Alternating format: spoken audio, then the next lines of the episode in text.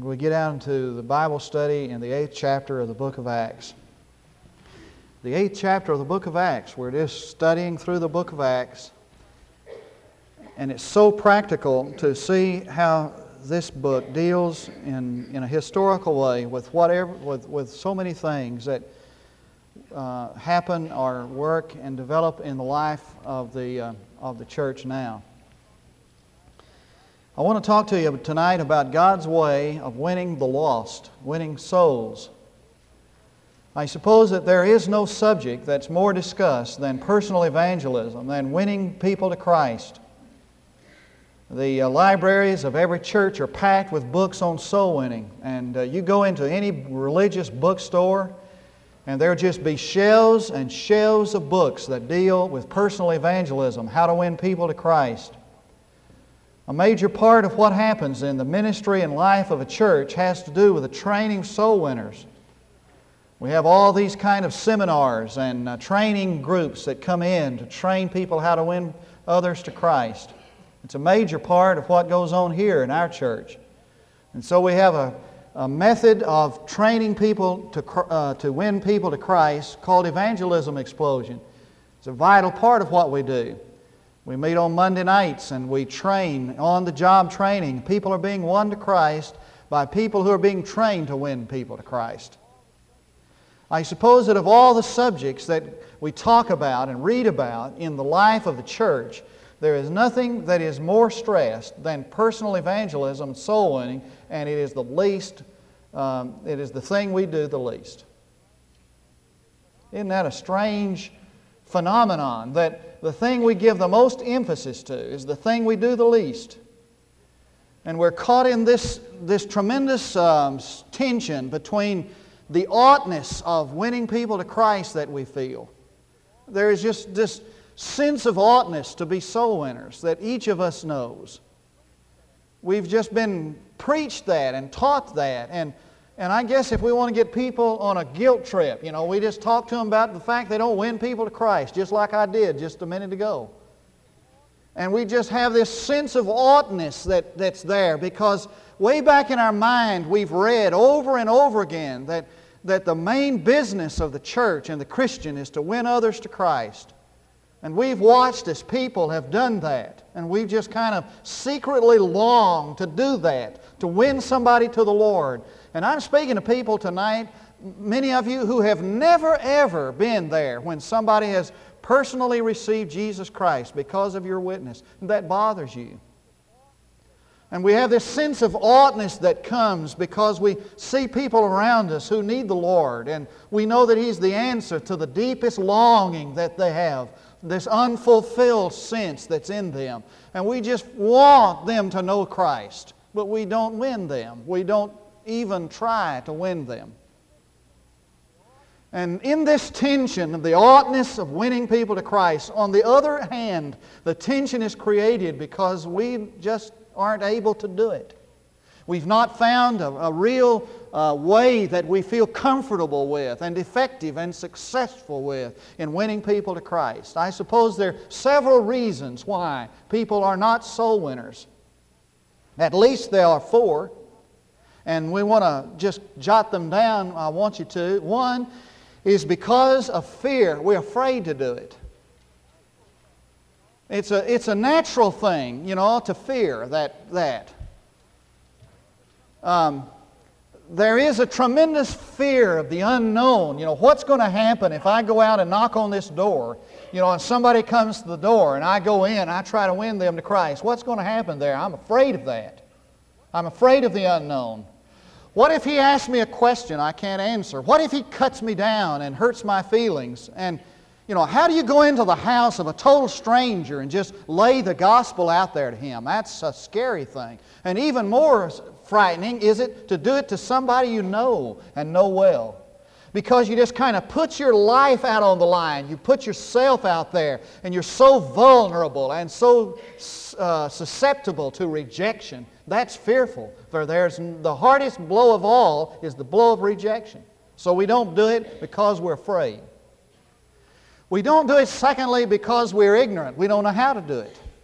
I mean, Um, I'll do anything but that. The guy told me that about three weeks ago. He said, Don't count on me to go out there. That was right after we had that service and people surrendered to, to do evangelism explode. He said, I'll do anything, but I can't do that. I mean, we'll lick stamps and, and stuff envelopes, and I'll even take my turn in the dreaded nursery, you know. Uh, I'll, I'll do that, but, but don't count on me to go out there and try to win people to Christ because I don't know how to do that. That's just beyond me. I don't feel adequate. I'm, I'm ignorant. And sometimes we don't win people to Christ or we're not trying to do it because we don't care. It's called indifference. It doesn't matter to me that people are lost. I got my own problems. This is the response that comes from a person who is not walking with God. It's hard for me to imagine a person who is really walking with God who does not feel an urgent and enthusiastic desire to win people to Christ. Young people, it just it blows my mind that we could talk about walking with God and having fellowship with Him and never witness. It just doesn't seem like it just don't seem to fit. It comes from indifference. Some of us are not winning people to Christ because we don't care whether they're saved or not, just to be frank about it. And fourthly, some of us are not trying to win people to the Lord because of some bad memories. I mean, we may have had some bad experiences in the past. We may have been with some guy who was out trying to visit. He just made a buffoon of himself. And we just made a promise to ourselves after that night if I ever get back to church and get home, I'll never do this again. And so we have all these bad memories and bad experiences, and they just kind of hang us up as far as winning people to Christ. And isn't it strange that we come to church on Sunday, you know, and we have a good service and there's great singing like this morning and, and the Lord just seems to be present. And while we're sitting in the service, we're thinking to ourselves, you know, this is it. This is what it's about. This is what every person needs. And I'm going to go out of here today and I'm going back to school. I'm going to the to the college campus. I'm going to my neighbor. So help me this week. I'm going to that person. I'm going to press to him claims of Christ. I'm just going to do it. This is what it's about. And we get out of here and it just kind of dies because it's hard to move from the theoretical to the practical. It's hard to move from the inspiration when we're all here together in a common ground and then move out there in the reality where people live and just carry it on out there. Isn't it strange that that's so difficult? Well, the Bible gives us some, some various approaches to winning souls. There are some approaches to winning souls. Now, follow your outline. I want to give you three or four. One is the redskin approach. Now, the redskin approach is a guy who says it's the scalps that count. I'm going to get me some scalps. I'm going to go out there and I'm going to get me some scalps. I'm going to hang them on my belt. I'm going to get me some notches on my gun. I'm going to after them. It's the scalps that count. And we count all these people that we quote one to Christ. When I was living in West Texas, we had this uh, area wide crusade, and they had this big uh, city wide crusade in Plainview, Texas. And all the churches came together in Plainview for a week, and then we went out to the various churches for the next week and individual church, church revivals. And so on Sunday afternoon, before the area wide crusade began, we got all, all of us got together and we were going to blitz Plainview, Texas. It doesn't take long to blitz Plainview, but that's the biggest town around. And they brought this guy in from California to teach us how to win people to the Lord. He had done this street ministry out in Hollywood uh, during the hippie days and he was there and he was going to tell us this is what we were told to do. He said, We, we were stationed on street corners in Plainview. And every time a car pulled up at one of these stop signs or red lights, we were to go over to the window, tap on the window. It's a true story. My wife will verify this. I get a little ministerial in my conversation, but she doesn't. It's the truth. We, go, we, our, we were supposed to go over and knock on the window, and they would roll down the window if it's in the summer. It was in the summertime, really, and we would say, Would you like to be saved? And they'd say yes, and you were to stick your hand out and say, Well, God bless you, brother. Welcome to the family of God. Then get your hand back because about that time the red light was going to change to green and it was going to be on their way. You might pull your arm off. That was just how we were trained to win people to the Lord. And this guy had all these scalps on his belt. He'd just come from San Antonio. He'd won like 500 people to the Lord down there in San Antonio. And that was our approach, the redskin approach. It's a disgrace, really. Uh, that's, another, that's another story. But there's some advantages to that approach. One advantage is that it gets results. I mean, you get results with that, and it relieves guilt. You, you can tell yourself, I'm winning people to the Lord. I'm satisfying my, my, the God's demand for my life. But there's some, dis- some disadvantages to the redskin approach. One of them is, is that it is decision centered. Its only interest is getting decision, getting a decision. And the second disadvantage is it gets poor results, it never transforms human life. That's the redskin approach. There is a second approach, it's called the Ivy League approach. And the person, the Ivy League approach says, quote, he's the guy who says, let's discuss world religions. And so everybody gets around and we discuss all these religions of the world. And we talk about the uh, pluses of this and the minuses of that. We talk about this, the, the, the strength of this religion and the strength of that religion and the weakness of this one and that one. It has some advantages. It recognizes human opinion. It is educational and it is even stimulating. I mean, you can learn something by just sitting around talking about world religions, but it has some disadvantages. It's reason centered and it doesn't work. I'm here to tell you that there are not very many people going to come to know Jesus Christ by sitting around talking about world religions. There is a third approach. It's called the moot approach. Now, the first approach is vague. I mean, the first approach is uh, crude, the second approach is vague, and the third approach is lazy. The mood approach is this He's the person who says, I'm a silent witness for Jesus. I mean, we have more silent witnesses for Jesus than any other kind. A silent witness for Jesus is a Clairol Christian. You know, the one that, you know, only God knows for sure if he is a Christian or not. He's not going to let anybody get the idea. He's a silent witness for Jesus. Now, there's an advantage to that. You never offend anybody by being a silent witness. Now, you can go to class and you can walk up and down the halls, you can live with your neighbor, you can work in your business as a silent witness, and nobody will ever be offended by your radical approach. And you'll never be offended. But there is some disadvantages to this approach. First of all, it's self-centered, and secondly, it's unbiblical. For faith comes by hearing, and hearing by the Word of God. And I know what you're thinking right now. Let me tell you what you're thinking. Well, you're thinking, well, what is more important in my witness? What I say or how I live? Well, a question like that is, is like asking which one of the wings of this airplane is the most important. It's a dumb question, just to be honest. The third approach is lazy. Now, there are some there are some preferred out, some preferred guidelines of witnessing. Have you ever really looked in the Bible to find these guidelines of how to be a witness? Listen, folk, I want you to get this and write it down. Here it is. How does God, what is God's guideline for personal evangelism, for personal witnessing? Let me give you a little background before we get started. The background begins in chapter 4, I mean, chap, uh, chapter 8, verse 4. And it talks about the persecution that took place in the city of Jerusalem. And it says, Therefore, those who had been scattered went about preaching the word. Persecution began, and the church was scattered, and they went out preaching. And Philip went down to the city of Samaria and began proclaiming Christ to them. Now, this man wasn't a pro. As far as I know, he hadn't been through EE training. He was a layman and he hadn't been to seminary, but he was caught on fire by the Spirit of God. And under the spiritual leadership, he went down to Samaria and he began to proclaim Christ.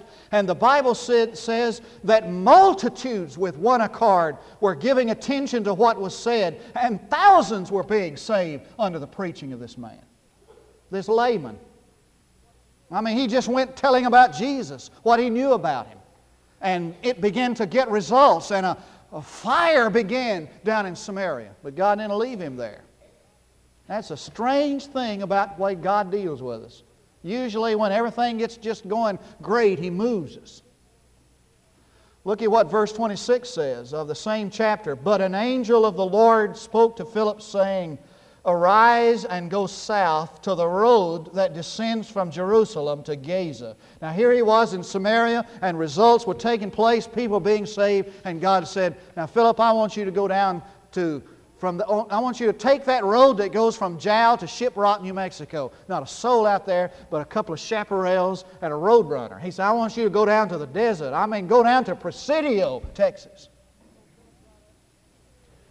And so Philip got up and he went. And this is where the story begins. This is where the preferred guidelines are. Notice number one. The first guideline of being a soul winner is this is sensitivity. Look at verses 26 and 27b. But an 27a. Uh, but an angel of the Lord spoke to Philip, saying, Arise and go south to the road that descends from Jerusalem to Gaza. Then he puts a little put footnote this is a desert road, to say the least. That's an understatement. And he arose and went. And behold, there was an Ethiopian eunuch. And behold, there he was, the man he was to witness to. Sensitivity. The first guideline of soul winning is to have a sensitive heart, sensitive to man and sensitive to God. The most effective soul winning people in this world are the people who are sensitive. They are able to read between the lines of the things you say and see those things that others do not in your face and eyes. The greatest soul winner I know is a man who is who is so sensitive that he just gets out and drives up and down the streets of this city in, in, in uh, Gresham, Oregon, and, and, and listening to God to lead him to a certain house. He'll just pull over, go to this house, start, start witnessing. Now, let me tell you how you can stay. How do, do you know how to stay sensitive to God? You stay sensitive to God by meeting God every day. Now, I never, I never really figured out why in every soul winning clinic I've ever been in, they always spend the first night talking about a quiet time, talking about getting alone with God. I think I figured it out.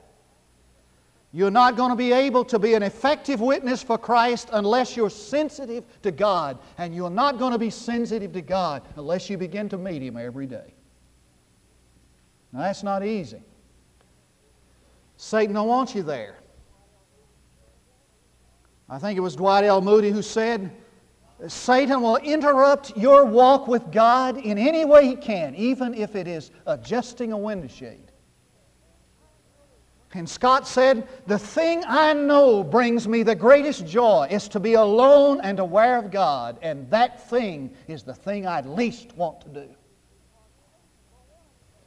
And it is because Satan don't want us there, and so he resists us, and he puts barriers in the way sensitivity. Before you'll ever be a soul winner, you're going to have to begin to get alone with God because it is in the closet with Him that you're fine tuned to that still small voice. And it is in the closet that your eyes are open to see what others cannot see. First guideline is sensitivity. Sensitivity has a twin, which is the second guideline, that's availability. Verses 27b through 29. Read it with me who was in charge of all her treasure, and he had come to Jerusalem to worship, underline that. And he was returning and sitting in his chariot and was reading the prophet Isaiah. And the Spirit said to Philip, Go up and join this chariot. Availability. Let me tell you about this guy I was mentioning. Truman Herring is his, Herring is his name. He, he pastored a little church up in Gresham, Oregon. He said, This is my conviction about winning people to Christ. He said, I, first of all, he said, I believe that I'm to go and be a witness, be, uh, go out and witness. And, and he uses this command of Jesus to Philip, go down to Gaza. And he said, So I get in my car and I start driving out in my neighborhood. And he said, I'm, I'm listening to God say to me, Go to this house, go to this chariot. And so he said, I'll just be driving down the street. And he said, God will just put in my mind, that's the chariot. And he said, One day I was just driving along down the street, and God said, Pull, stop here. There's the chariot. There's, there's the place. He said, I pulled over, I went to the front door. He said, As I got up on the porch, I could hear a man and his wife quarreling inside. They were cursing and raging. And he said, My first impulse was to turn and leave. And God said, again, this is the chariot. And so he said, I, I rang the doorbell. When they came to the door, he said, I'm Pastor Herring. And they said, Oh, come in. We need you. We need you now. And he said, I went in and led them both to Christ. While I was there preaching revival, I met them. They're the most dynamic people he has in his church. Availability. Just making yourself available. Not ability, but availability.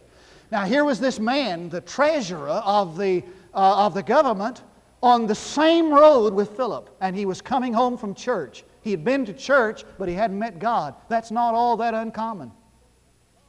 I tell you, you can go to church and discuss God and never meet Him. And you can pray to God and never talk to Him. And so you can have people who are going to church every Sunday and coming home every Sunday next door to you who may not know God.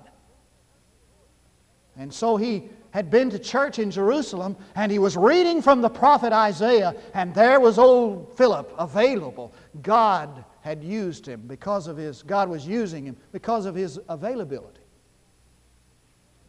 I dare you. I, I double dog dare you to say to God, I'm available this week if you want to bring somebody in my path that needs the Lord. I dare you to do it. Ian Thomas tells about flying on the airplane, going somewhere. He said, I got on, I thought, I'm going to do all this studying. He said, I, uh, I got out my briefcase and I got over kind of in a quiet place. And he, but he said, on, before I got on the plane, he told, he said, Lord, I'm going on this trip. Whatever you want me to do, I'll do it. He said, I just got studying good and I heard this guy going, psst, psst. And he said, I looked across the aisle and here was this guy, had this Bible, big old Bible open.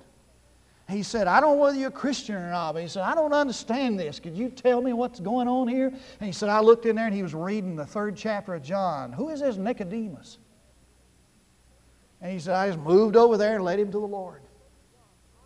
I dare you tonight to say to God, I'll be, I'll be available this, this week if you want to bring somebody hurting into my life. Somebody right of this young people, this group, uh, did that not, not too long ago. They were telling me about one of our young people said, Lord, I'm available today to, to be used of you.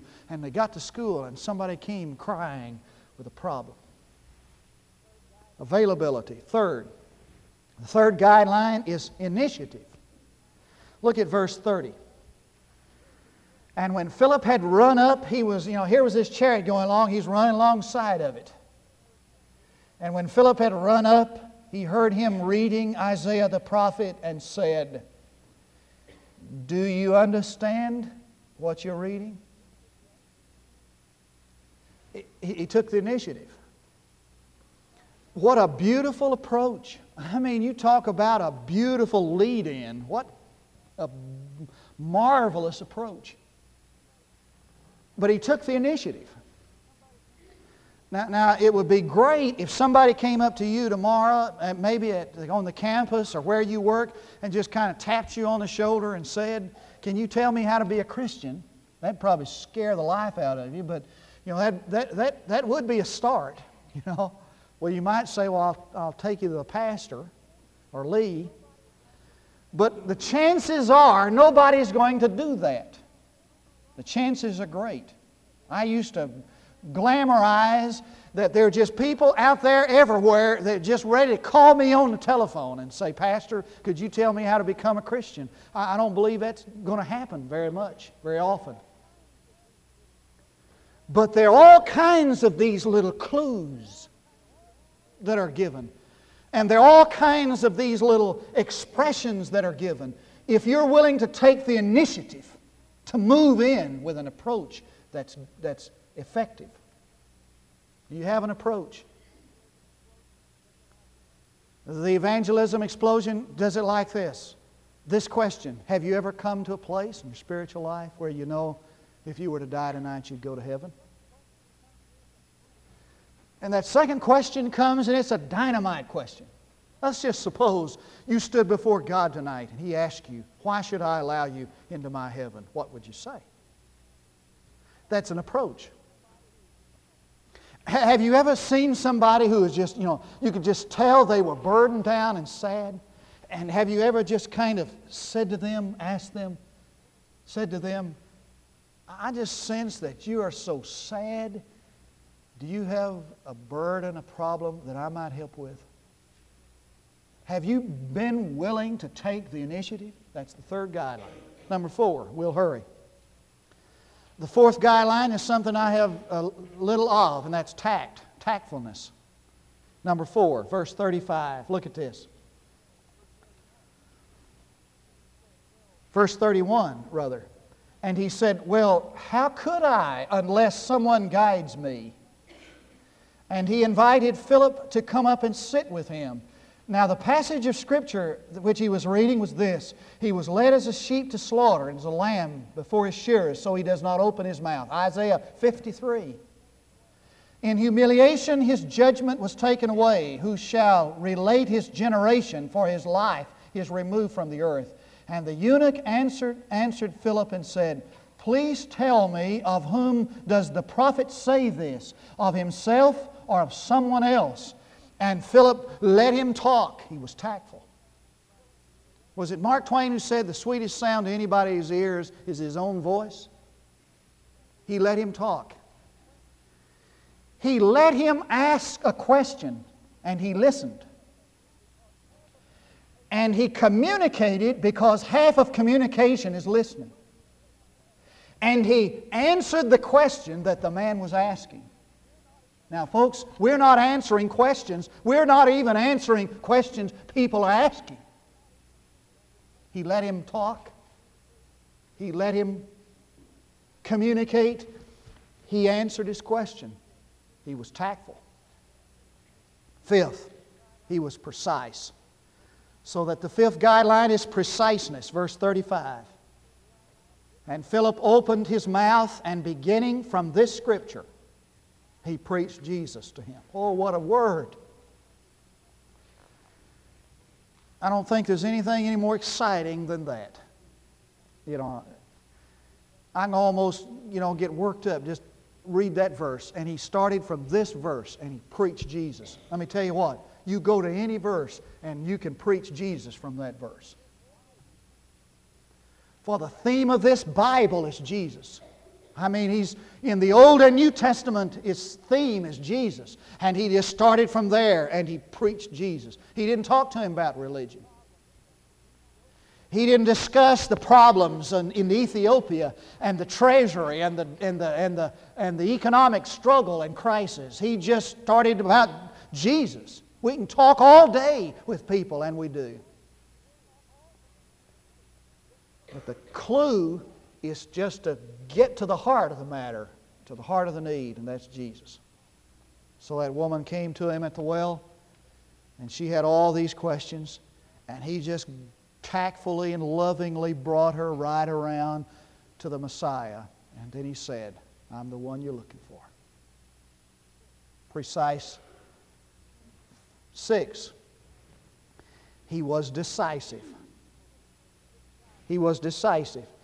So that the sixth guideline is decisiveness, 36 through 38. And as they went along the road, they came to some water, and the eunuch said, Look, water.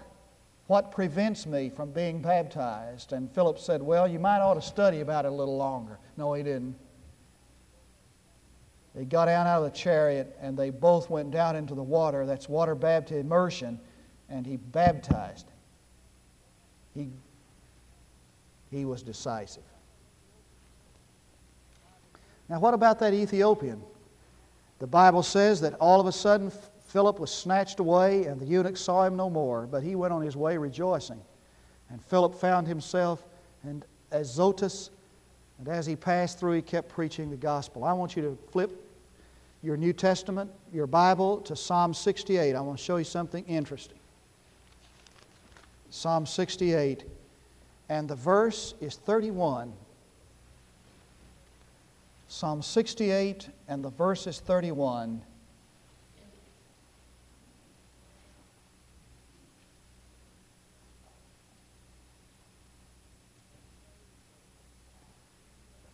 And some say that Philip and the eunuch were the beginning of the fulfillment of this prophecy. Ethiopia will quickly stretch out her hands to God. I want to finish what I'm saying tonight with this bold statement. If everybody in this room tonight developed the guidelines of how to win people to Christ that are found right here in this scripture, Durant, Oklahoma would quickly stretch out her hands to God. If we follow the guidelines of this scripture, Durant High School would quickly stretch out her hands to God. Southeastern Oklahoma State University would stretch out her hands to God. This community would quickly stretch out her hands to God. And I live under the absolute conviction, deep conviction, that the only way that you and I will ever see this world come to Christ is when people, when lay people begin to do what Philip did. Let's bow and pray. Our Father, we pray for a sensitive spirit. Let our ears be honed to the still small voice, and our eyes to see what others cannot. Sensitive made sensitive by the heart of our Lord, who saw the multitudes as sheep scattered without a shepherd. Let us tonight have a sensitive heart. Give us avail- availability. Help us to be available. To say, Lord, I make myself available to you. If you want to bring into my path someone who needs the gospel, I'll be there as a channel through whom to work. Oh Lord, help us to long to see Durant quickly stretch out our hands to God.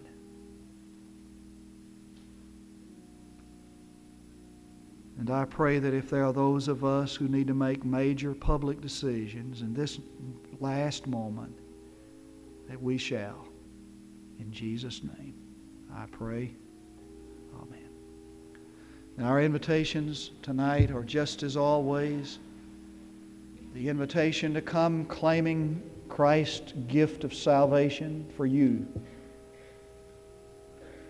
trusting Jesus and Jesus alone. How would you answer that question? If you stood before God tonight and He asked you, Why should I allow you into heaven? What would you answer? What could you answer? The second invitation tonight is for those of us Christian people who just need publicly to make public response to the leadership of God, maybe to join the church, to rededicate ourselves, commit ourselves publicly to, to Christian witness because we haven't. We'll give you an opportunity to do that in this invitation, and we'll do it quickly if you'll stand and sing with us and come.